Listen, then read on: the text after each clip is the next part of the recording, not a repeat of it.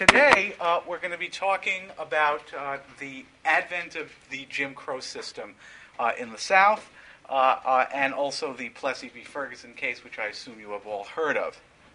Now, it's fair to say that the case of Plessy v. Ferguson, decided in 1896, and which we read about for today, uh, was, uh, along with the Dred Scott case, which we talked about earlier in the course, uh, the worst Supreme Court decision in American history, both in its actual legal reasoning and its substantive policy implications. Plessy represented a new low for the Supreme Court uh, and uh, for the country as a whole. Uh, legally, it represented a new low by turning the social fashions of the moment, of the time, into the law, by confusing the two, confusing social practices and the law. They are different. Uh, it helped usher in an era in legal jurisprudence in which unelected courts began to attempt to make public policy instead of just deciding the legal questions that were brought before it. And what is worse, the Supreme Court began uh, basing uh, those public policy pronouncements not on the actual words of the Constitution as they were written, but on the Supreme Court's view of, the, of their underlying philosophy, their unspoken meaning. Thus, the Supreme Court could hold, in effect, in the E.C. Knight decision, which uh, was handed down just a year before Plessy, and which we talked about earlier, that the Constitution provided for a system of free market capitalism, despite, of course, the Constitution's silence on that issue.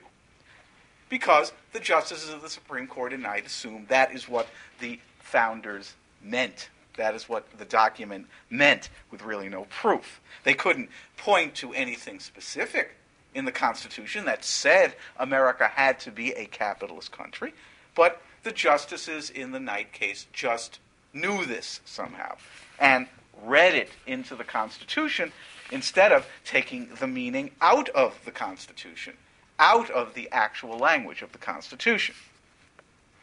And in the Plessy v. Ferguson case, the Supreme Court did much the same thing, finding a justification in the general spirit of the Constitution for legalized segregation, when the actual language of the document obviously said no such thing. Thanks to decisions like Plessy v. Ferguson, justices of the Supreme Court even today feel that they are able to base their rulings not on the words of the law itself or the words of the Constitution itself, but on general principles, emanations, implications, which sometimes for better, sometimes for worse, they feel are implicit in the Constitution or implicit in the law, or, most dangerous of all, implicit in the way we are as a society, the way things are. And it's through this last type of reasoning that the Supreme Court in Plessy v. Ferguson could uphold segregation under the Constitution because, as they viewed it, blacks and whites are naturally separate. And the Supreme Court could rule that the law gave sanction to this idea of segregation, even though it is embodied or expressed nowhere in the Constitution itself. And of course, now turning to the Plessy case not as a piece of legal reasoning, but as a public policy document, right thing, wrong thing, it is obviously, or it was obviously, disastrous public policy. It reflected perfectly the North's post 1877 decision to leave the South alone, to uh, settle its racial problems on its own, in its own way. And of course, this meant by the 1890s a policy of legal segregation in the South, what is known as Jim Crow. A policy that allowed the South to remain frozen in time, racially and economically as well, until the 1960s.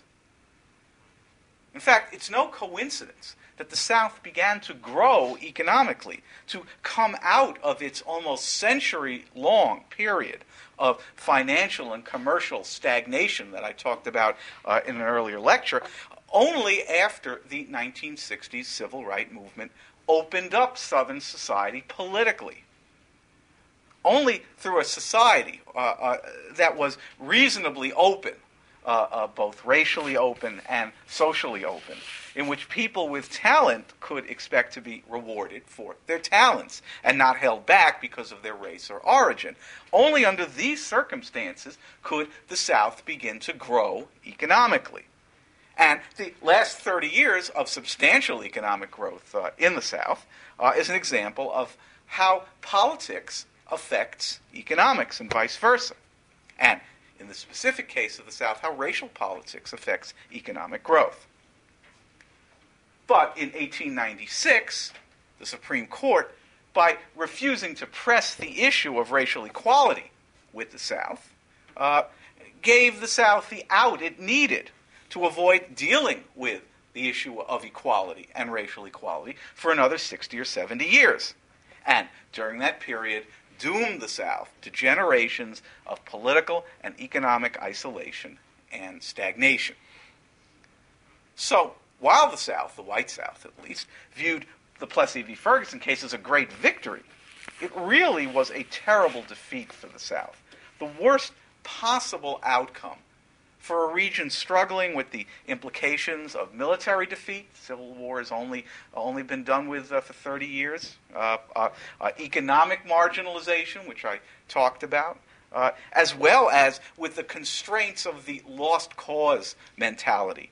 Uh, in which Southerners who fought for white supremacy were almost elevated to mythic status in the South after the war.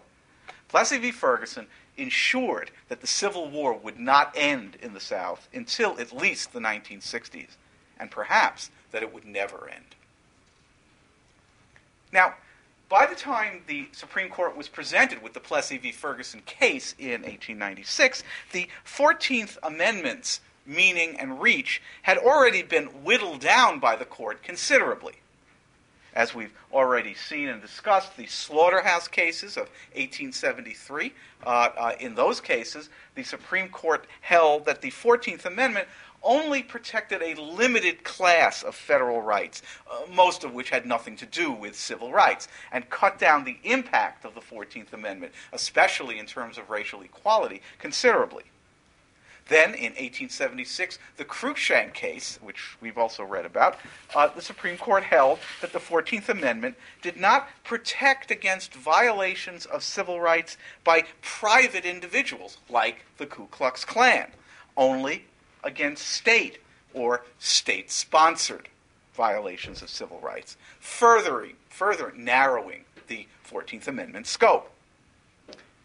And finally, in the 1883 civil rights cases, the Supreme Court struck down the 1875 Civil Rights Act, which had prohibited discrimination in public accommodations, hotels, restaurants, railroads, streets, streetcars, things of that nature, as impinging on private social transactions between blacks and whites. Uh, uh, an area private area where the Supreme Court ruled in these civil rights cases, neither the law nor the Constitution had the right to go. In other words, who you are friends with, basically, is what the Supreme Court is saying. You cannot, you cannot force someone to be friends with another person. That's what they were basically saying in, in these civil rights cases. Once again, in the civil rights cases, as the court had done in the Cruikshank case that I talked about a second ago, it limited the 14th Amendment scope to state action and not individual action. And this is where the law stood in 1896 when a man named Homer Plessy, uh, who had been denied entry to a whites only car on a Louisiana railroad line pursuant to a uh, state law mandating quote unquote separate but equal public accommodations, uh, Plessy sued under the 14th Amendment, claiming that his rights to equal protection of the laws had been violated. Now, ironically, Homer Plessy was seven eighths white, but still had been denied access to the white car uh, uh, a matter that the Supreme Court did not rule on in the Plessy case, but left to Louisiana state law to decide. State law would decide who was black and who was white for the purposes of this law. Now, here in Plessy, unlike the civil rights cases and the Cruikshank case, there was no question of state intervention here because a state law was what Plessy was, was suing against. Now, the questions presented to the Supreme Court uh, uh, uh, in Plessy uh, were essentially these. First, what kind of equality was Plessy asking for? He said that he had been denied equal protection of the laws under the 14th Amendment. He had been denied equality under the 14th Amendment. Well, what kind of equality was he asking for? And the second question did the 14th Amendment protect this kind of equality? Now, the majority opinion of the court, which I know was written, uh, we should note, was written by a Northerner, not a Southerner. Uh, Justice Brown was a Northerner; he was from Michigan. Uh, the majority opinion of the court in Plessy asked, answered the first question in this way.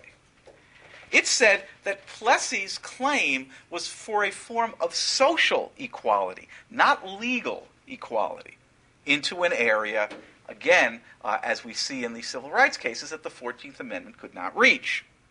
Legal segregation was, the court, Supreme Court ruled, just a codification of the kinds of distinctions made freely by private individuals, involving the kinds of freedom of association that individuals are and always have been permitted to engage in in a free democratic society. You can't force someone to be somebody else's friend. The 14th Amendment, wrote the Supreme Court in Plessy, quote, could not have been intended to abolish distinctions based upon color or to enforce social as distinguished from political equality. Since the court ruled the law in question, the Louisiana separate but equal law, merely reflected social prejudices, these could not be overcome through judicial legislation. Now, this, of course, would become one of the major arguments of Southern segregationists in the 20th century, especially during the civil rights movement of the 1950s and 60s, when they argued that laws could not change people's minds and hearts. If the two races are to meet upon terms of social equality, the majority opinion in the Plessy court said, it must be the result of natural affinities, a mutual appreciation of each other's merits, and a voluntary consent of individuals. If one race be inferior socially, the Constitution of the United States cannot put them on the same plane.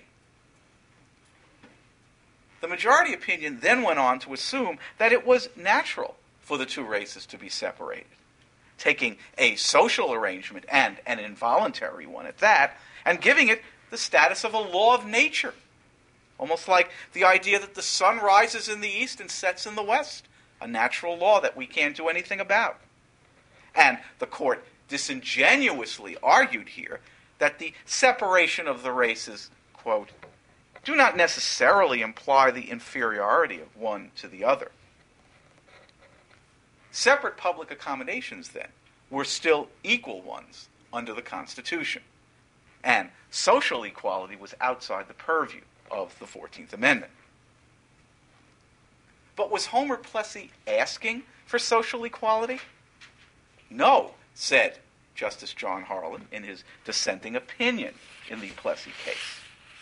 According to Harlan, Plessy was asking for a different kind of equality legal equality, political equality, his civil rights, not personal rights, civil rights the very kinds of rights, the very type of equality that the 14th Amendment was drafted to protect from violation by the states. Now, Harlan understood, uh, even if the majority of the Supreme Court did not, that the 14th Amendment created a series of national citizenship rights, which mandated colorblind treatment under the law, whatever private individuals would do in their private behavior. And that this case, according to Harlan, was about public life, public accommodations, and public issues, not what the court majority called the social realm. The arbitrary, separation of citizens on the basis of race, Harlan wrote in his dissent, while they are on a public highway is a badge of servitude. Here, Harlan also invoked the 13th Amendment prohibiting slavery. He said it was wholly inconsistent with the civil freedom and equality before the law established by the Constitution. What would be next? Harlan asked rhetorically and sarcastically. A law separating Protestants and Catholics on state railroads? Separate public accommodations, Harlan argued, could never be equal. Their separateness themselves was their inequality. And by stigmatizing blacks with separateness, they created and reinforced feelings of inferiority and inequality under the law among blacks that would have ongoing consequences in the political and social life of the nation as a whole. And of course, we're going to be hearing more about John Marshall Harlan from, uh, from Patrick. Where are you, Patrick? Are you here? It's not good. he was down to do the uh, uh, he was down to do the uh, report today. Well, you heard a little about John Marshall Harlan. At least you heard from me. And maybe you can hear a little more at the end. Now, Harlan and the majority in Plessy uh, then disagreed about what was public and about what was private, what was legal equality and what was social equality, and ultimately over the reach of national citizenship rights and national power to prescribe discriminatory actions, both by states and by private individuals. Disagreements that would not be finally resolved uh uh, uh, uh, uh, in favor of Justice Harlan, as we know, until the 1954 Brown v. Board of Education decision, which held separate but equal public accommodations in education unconstitutional, and the 1964 Civil Rights Act, which applied the 14th Amendment specifically to private interference with a broadly defined series of national citizenship rights that clearly prescribed the kind of discrimination that the majority in the Plessy case had permitted. And in fact, went far beyond even this, prohibiting actions that were much more private uh, in nature than even Justice Harlan may have uh, uh, contemplated. Now, to hear more about that, you'll have to take my 20th century U.S. Uh, history course, because it's about the 1960s. But what would the response of the black community be in the 1890s to the Plessy decision and to Jim Crow generally? Well, we've read the two basic responses for today. Uh, in the public statements of the two great black leaders of the day, uh, Booker T. Washington and W.E.B. Du Bois, two great uh, philosophical and uh, uh, political and personal rivals, who offered two sharply contrasting prescriptions for coping with the legacy and implications of the Plessy case and Jim Crow. And we've heard uh, uh, about Booker T. Washington from Greg, and also a little about W.E.B. Du Bois. We read more for today. Now, at the time of the Plessy decision, Booker T. Washington was the most famous black man in the nation. He was a lot more famous than W.E.B. Du Bois, who I think is more famous today. Uh, and Washington was a special favorite of the white community in both the South and the North. Washington, as, as we heard in Greg's report, had been born a slave, had worked his way up the ladder of success with tremendously dogged determination. He's a very, very determined man, almost grimly determined uh, eventually becoming president of a pioneering black educational institution, the Tuskegee Institute, which he used as a platform for his views on American race relations. In 1895, as the Plessy case was winding its way up the ladder to the uh, Supreme Court through the federal courts, uh, Booker T. Washington was asked to speak at a trade fair sponsored by a group of Southern businesses uh, what might be called, uh, as we saw in my uh, previous lecture, New South businesses uh, in Atlanta. His speech, which has gone on to become known as the Atlanta Exposition Address, uh, established Washington, at least in white circles, as the official spokesman for America's black citizens, mainly because he told whites what they wanted to hear. Although Washington was personally troubled by Jim Crow, and would be troubled also by the Plessy case, uh, he chose not to confront it directly. Uh, and he placed the issue of political equality and legal equality, not to mention social equality, on the back burner, so to speak. Instead, advocating a program of economic self sufficiency and economic self help for African Americans. Learning skilled trades, working farms, starting small businesses, uh, entering the professions, all within a segregated black society. Washington reasoned that once blacks uh, built up economic power in their own communities, whites would be willing to give them legal and political equality. Not because whites necessarily wanted to do this, but because they had to, since, as I've said repeatedly in this course, money talks. Washington himself put it more elegantly. No race that has anything to contribute to the markets of the world, he said, is long in any degree ostracized. To Washington, politics in the uh, context of the 1890s was almost beside the point for the black community. Economics mattered much more. As Washington said in his Atlanta Exposition speech of 1895, the opportunity to earn a dollar in a factory just now is worth infinitely more than the opportunity to spend a dollar in an opera house. Well, this philosophy, not surprisingly, was wildly popular uh, uh, in the white community. Booker T. Washington did not adopt it for white benefit. He believed that black economic self help within a segregated black community held the promise of enormous black power in the future. Power that, ironically and almost paradoxically, Washington felt would be negated if blacks blended into the white community socially. In other words, if there was integration. Now, Washington, in many respects, I've always believed, was a forerunner of black nationalism, although not many observers today seem to realize this in his belief in a strong black economic base, able to use its economic muscle to accomplish its political and social goals. And in this way, I'm sure that he would have approved of Martin Luther King's use of black economic power in the form of successful boycotts. In Montgomery, Alabama in 1955 and 1956 when King successfully campaigned to desegregate that city's bus system, the Montgomery bus boycott, and later in 1963 in Birmingham, uh, where King broke the back of the uh, Jim Crow system in the entire uh, uh downtown business district.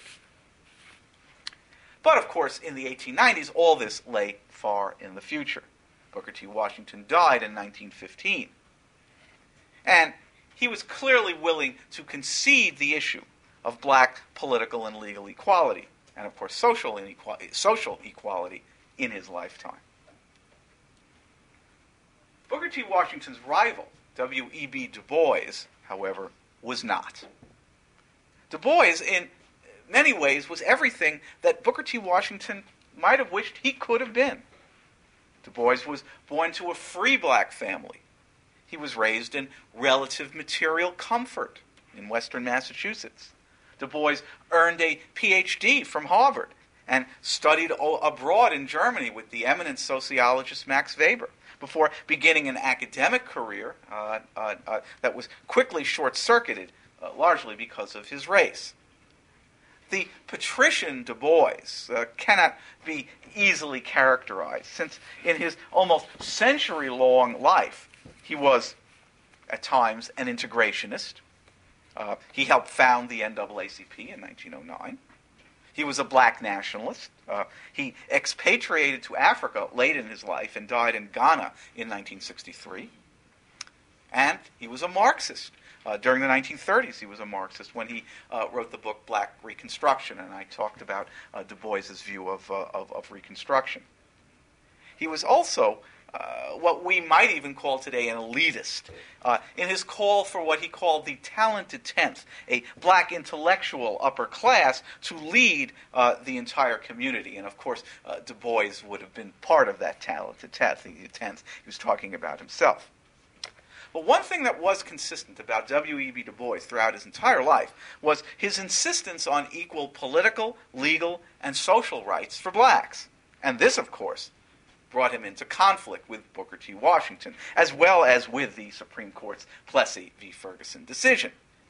In large part, in fact, the primary goal of the NAACP, which Du Bois helped found, was to obtain a reversal of the Plessy decision and an end to all aspects of Jim Crow.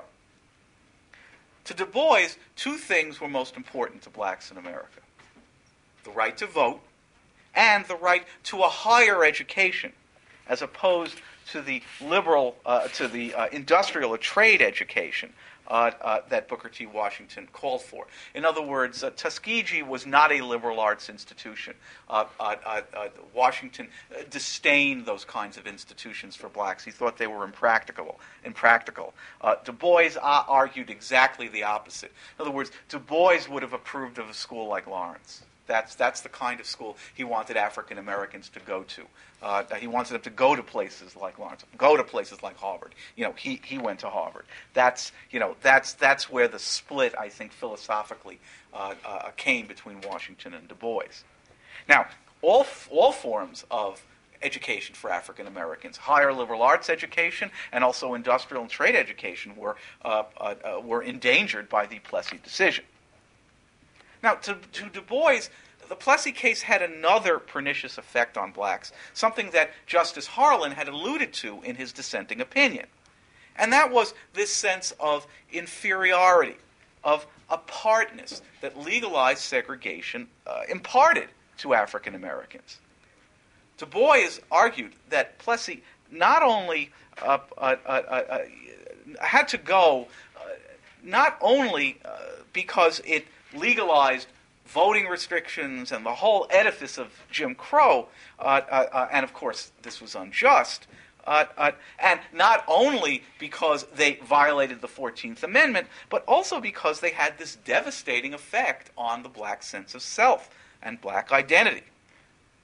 Much more so than uh, Booker T. Washington, W.E.B. Du Bois had a sense of black identity and black culture. you know, he, he he wrote in the section uh, uh, uh, uh that we uh, that we that was selection that we re- read for today, which comes from the famous Du Bois book, *The Souls of Black Folk*. He wrote that people would ask him in so many words, "How does it feel to be a problem?" Now, Du Bois's response to this, aside from the obvious feeling of being insulted, was to argue that America, white America, would not permit him to be himself, both a black man and an American without being forced to choose between the two. In Du Bois's words, uh, uh, referring to blacks, he does not wish to Africanize America because America has too much to teach the world in Africa. He does not wish to bleach his Negro blood in a flood of white Americanism, for he believes that Negro blood has yet a message for the world.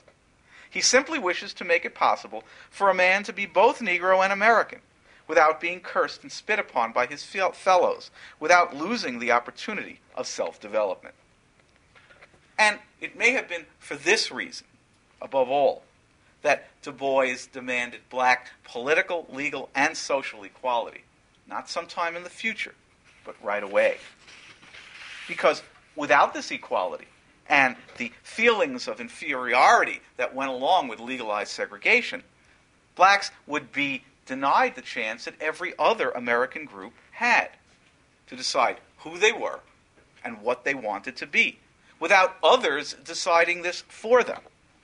To essentially be themselves and be Americans at the same time.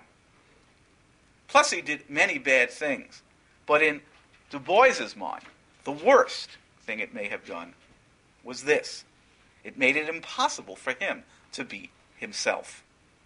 And that's why Du Bois fought the Plessy decision for the rest of his life. Now, Booker T. Washington and W.E.B. Du Bois have gone into history and through history uh, as a pair. And historians have spent a great deal of time uh, comparing the two, asking which man's philosophy, which man's response to the Plessy case was a better one. It's fair to say that, in general, Du Bois has fared much better with historians, especially more recent historians uh, who link Du Bois to both uh, Martin Luther King and Malcolm X as part of the mainstream of black political activism and thought. While consigning Booker T. Washington, on the other hand, to a sort of backwater, uh, sometimes even referring to him as an Uncle Tom. Now, I don't think it's necessary to try to resolve uh, this debate, except to say, in fairness to Booker T. Washington, that in addition to being a much more intelligent man than many historians seem to give him credit for, he didn't have a Harvard PhD like W.E.B. Du Bois, but he was a very sharp mind with a very clear vision of where he wanted the black community to go. And a much angrier man than many historians give him credit for being. Uh, in his own way, uh, I think that uh, he was every bit as angry at Jim Crow and Plessy as W.E.B. Du Bois, but bottled it up, uh, perhaps accounting for his relatively premature death. He was in his 50s. Du Bois lived to the age of 95. Washington also may have been, with his emphasis on economic development, much closer to Martin Luther King, Malcolm X, and for that matter, the uh, black separatist Marcus Garvey, the, uh, uh, uh the back to Africa proponent of the 1920s, uh, and maybe even Louis Farrakhan, the Nation of Islam leader, uh, than many realize.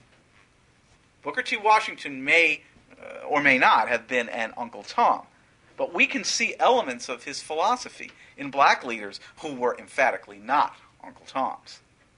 Now, I say all this not because uh, uh, uh, Du Bois does not deserve praise. He obviously does deserve praise, but because he has received praise from historians, while Booker T. Washington has been sometimes, I think, unfairly caricatured.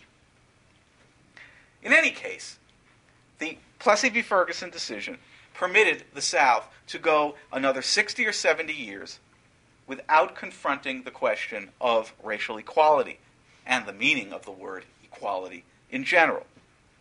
And it also affected the North, the Plessy case did, and its conception of racial equality, even though there was no legal segregation there, by just as Justice Harlan had predicted and Du Bois had feared, stamping blacks with a badge of difference, of second class citizenship, of inferiority, in a way that poisoned Northern race relations as well.